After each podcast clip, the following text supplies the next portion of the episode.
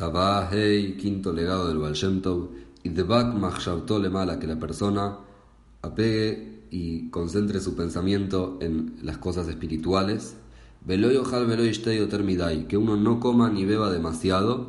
Veloy anegatzmo rakle abriatzmo, y que no se dé demasiados placeres mundanos, sino que use las cosas del mundo para estar sano, para tener buena salud.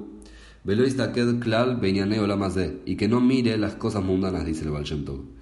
Veloy baem klal, y que ni siquiera piense en ellas. Sino que uno tiene que tratar de en todas las cosas mundanas y materiales separarse de esa parte superficial. Sabemos que cada cosa material en el mundo tiene la, como sería el paquete, lo de afuera, que es lo material que vemos, pero adentro de eso tiene las cosas espirituales, la, chispa espiritual que uno tiene que refinar. Dice el Vallento, separémonos de la parte material del paquete que hay afuera, porque dice el Vallento, cuando uno mira demasiado las cosas mundanas, se vuelve más burdo.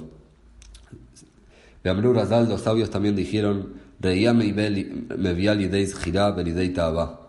que cuando uno mira algo, eso lleva a que la persona se acuerde de eso, y eso lleva a que pensando demasiado en eso, se despierte un deseo.